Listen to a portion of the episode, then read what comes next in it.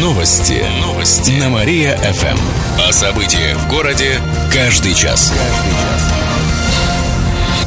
Здравствуйте. В прямом эфире Алина Котрихова в этом выпуске о событиях из жизни города и области. Жительница Зуевки не дала мошенникам себя обмануть. Накануне женщина обратилась в полицию. Ей позвонил некий сотрудник государственной власти. Он напомнил, что несколько лет назад у одной из московских фирм женщина купила аппарат для лечения суставов. Недавно сотрудников компании арестовали, так как они продавали некачественные медицинские аппараты. Теперь всем обманутым покупателям якобы полагается моральная компенсация – 450 тысяч рублей. Женщина живет далеко, поэтому деньги ей предложили перечислить через банк. Для этого попросили 6% от суммы перевода, почти 30 тысяч рублей. Жительница Зуевки была наслышана о подобных мошенничествах, поэтому от компенсации отказалась и пошла в полицию. Завели уголовное дело по статье покушения на мошенничество. Злоумышленников ищут, сообщает областное управление МВД. Уникальная операция спасла женщине руку. В Центре травматологии, ортопедии и нейрохирургии провели операцию по пересадке кожи. 35-летняя женщина пострадала от разбившегося стекла. Оно срезало ей кожу, сухожилия и мышцы на руке. Пострадала часть от локтя до запястья. Сначала наложили швы, но это не помогло. Обычные методы могли оставить грубые рубцы и даже привести к потере функции кисти. В итоге приняли решение заменить кожу на руке частью со спины. Прежде такого не делали. Операция длилась 5 часов. После операционный период занял 2 недели. Функция кисти восстановилась полностью, заверили в областном Минздраве. Провести такую операцию стало возможным благодаря появлению в центре современной микронейрохирургической операционной. В ней есть полный комплект оборудования от микроскопа до специального нейрохирургического кресла. Микрохирурги работают сидя, чтобы во время многочасовой операции не дрожали руки на правах рекламы. Юных кировчан ждет танцевальная лаборатория. На днях в лагере «Березка» стартовала профильная танцевальная смена «Дэнс Лаборатории-2016». Лагерь находится в 28 километрах от Кирова на берегу Быстрицы. Это самое крупное подобное учреждение в области. В «Березке» есть компьютерный класс, конференц-зал, студии рукоделия, хореографические классы. В рамках летней танцевальной лаборатории юных кировчан ждут мастер-классы, постановочная работа. Педагоги-кураторы смены – это ведущие хореографы страны.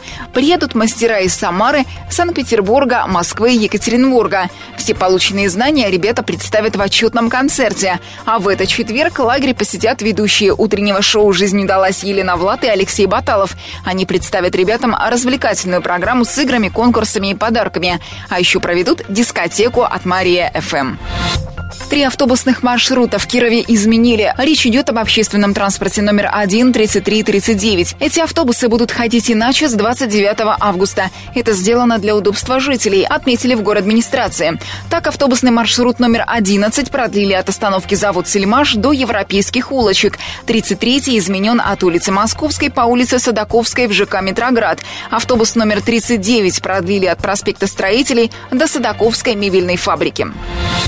Кировчане смогут пересдать ЕГЭ в сентябре. Сейчас в Центре оценки качества образования принимают заявки. Подать заявление можно до 22 августа. Сдать экзамены в сентябре могут те, кто в этом году провалил их или получил неуд более чем по одному обязательному предмету, в том числе на пересдачу в дополнительные сроки. Выпускники прошлых лет и те, кто хочет улучшить свою отметку, не допускаются. Так, 5 и 14 сентября сдают русский язык, 8 и 14 сентября базовую математику. Экзамены проведут в вечерней школе. По предварительным данным, в них примут участие 34 человека, сообщает областное правительство. У вас сегодня какой-нибудь праздник? Экзамен для меня всегда праздник, профессор. Актер Алексей Панин закатил скандал в Кирове. На днях он побывал в нашем городе в рамках гастролей спектакля «Собачье сердце», который показали в драмтеатре. В тот же день Панин посетил один из салонов красоты, где его подстригли. Актер выпил там чашечку кофе и сфотографировался с работниками и посетителями.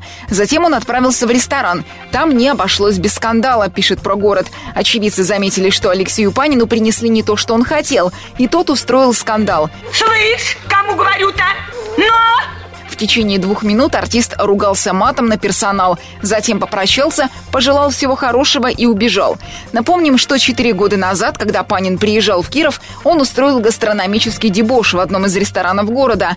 На кухне он в грубой форме решил научить шеф-повара готовить пасту. Большинство кировчан за новую плату по отоплению. На сайте администрации идет голосование за новую схему оплаты отопления или сохранения старой. На сегодняшний день в нем приняли участие более 1700 кировчан. В основном это люди среднего и пенсионного возраста. Новую схему поддержали свыше тысячи человек. Речь идет о плате за тепло только в период отопительного сезона. Это 8 месяцев. В это время она будет выше, чем в остальные месяцы. Пока что она равномерно раскидывается на весь год. В город администрации напомнили, что новую схему предложили в областном правительстве. В случае, если ее одобрят, то по новой методике будем платить за тепло с октября следующего года. Игорь Васильев будет лично отвечать на письма кировчан. Об этом в Рио губернатора заявил накануне во время встречи с Советом региональной общественной палаты. На сайте правительства области появится раздел «Письмо главе региона». Все сообщения, поступающие сюда, в Рио губернатора будет получать лично. Как пояснили в Министерстве внутренней и информационной политики, раздел появится уже сегодня. К слову, подобное Игорь Васильев уже практиковал, будучи руководителем Росреестра. Как он объяснил в интервью одному из федеральных СМИ, Прямой контакт с руководителем позволяет достаточно оперативно вмешиваться в протекающие процессы. Кировчане встретятся с княжной Волконской. Мероприятие пройдет в эту пятницу в арт-центре Герценки в 11 утра. Гостьей станет княжна Надежда Волконская, потомок Льва Толстого, дочь мигрантов первой волны. Она родилась и выросла в Париже, в 35 лет выучила русский язык, теперь живет в маленьком городке на юге Франции и часто путешествует по России.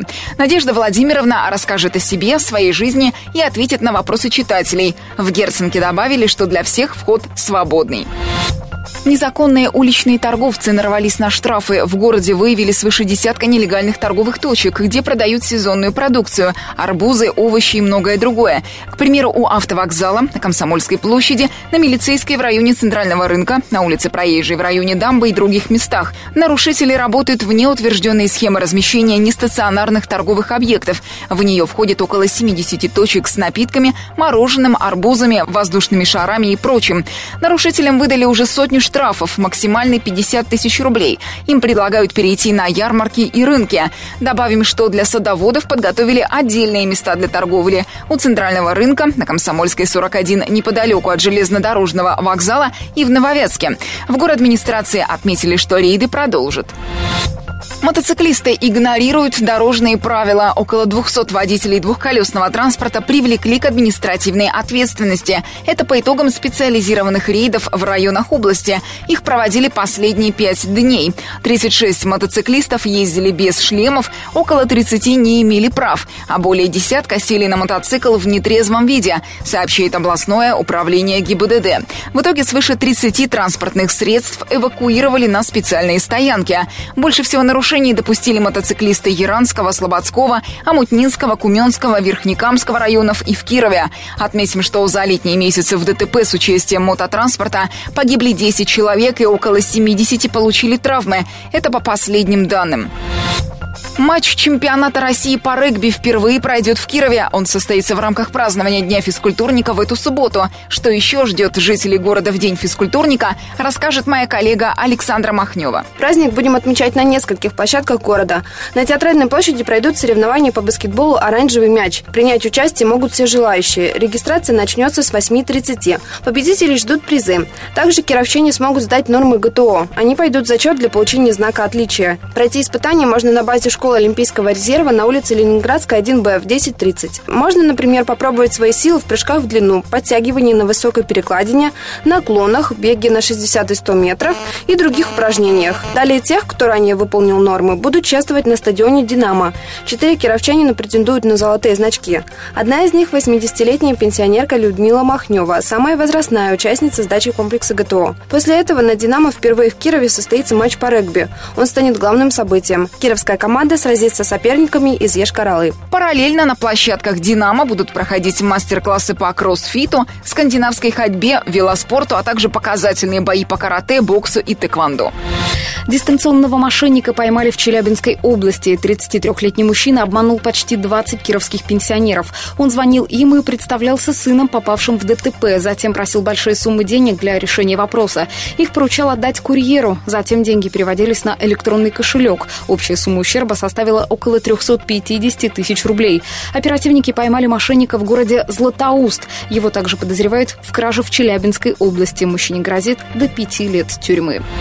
Жилье в Кировской области одно из самых недорогих в Приволжье. К такому выводу пришел столичный аналитический центр SRG. Специалисты подвели итоги исследования рынка жилья в стране. В Приволжском федеральном округе Кировская область стала четвертой по дешевизне квартир. У нас квадратный метр сейчас стоит в среднем чуть больше 38 тысяч рублей, а в округе почти 43 тысячи. Дешевле всего квартиры в Оренбургской области 35 тысяч за квадрат, а дороже в Нижегородской – более 54 тысяч рублей. Также в лидерах Татарстан и Самарская область. Однако, что касается доступности жилья, то тут нам похвастать особо нечем. По соотношению средней зарплаты и стоимости квадрата мы занимаем пятую строчку в Приволжье. Чтобы купить жилой метр, нужно потратить больше, чем полторы зарплаты.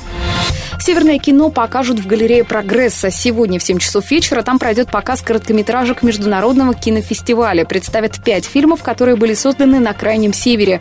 Их снимали в Норвегии, Швеции и Финляндии. Герои скандинавских режиссеров попадают в комичные и драматичные истории. К примеру, в фильме «Неуклюжее мгновение мимолетной нежности» отец берет свою дочь на автомойку. Так он хочет доказать девочке свою любовь.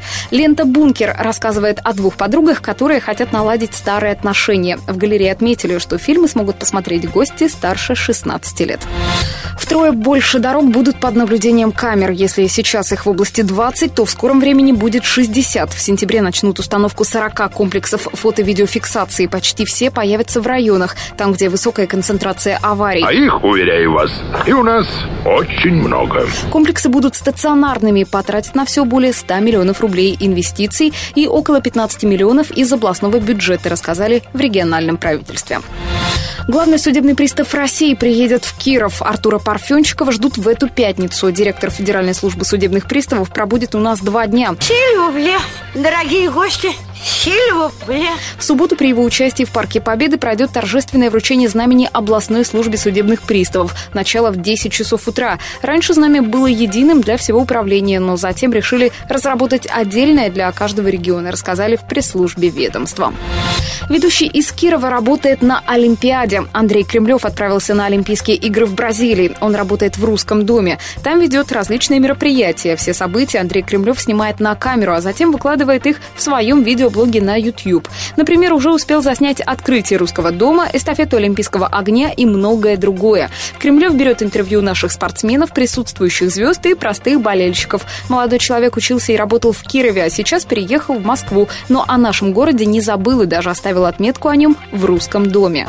Здесь в русском доме есть еще одна очень крутая активность. Это интерактивная карта, где каждый человек может отметить свой дом, а, откуда он приехал в эту замечательную страну. Я позволю себе небольшую наглость, отмечу целых два города. Первым это будет здесь, мой родной город Чайковский. Ну и второй город Киров. Андрей Кремлев пробудет в Бразилии до завершения Олимпийских игр. И в конце выпуска информация о погоде. Сегодня в Кирове синоптики обещают ясную погоду. Днем плюс 26, ночью плюс 16. Еще больше городских новостей читайте на нашем сайте mariafm.ru. В студии была Катерина Исмайлова. Новости города. Каждый час. Только на Мария-ФМ. Телефон службы новостей 45 102 и 9.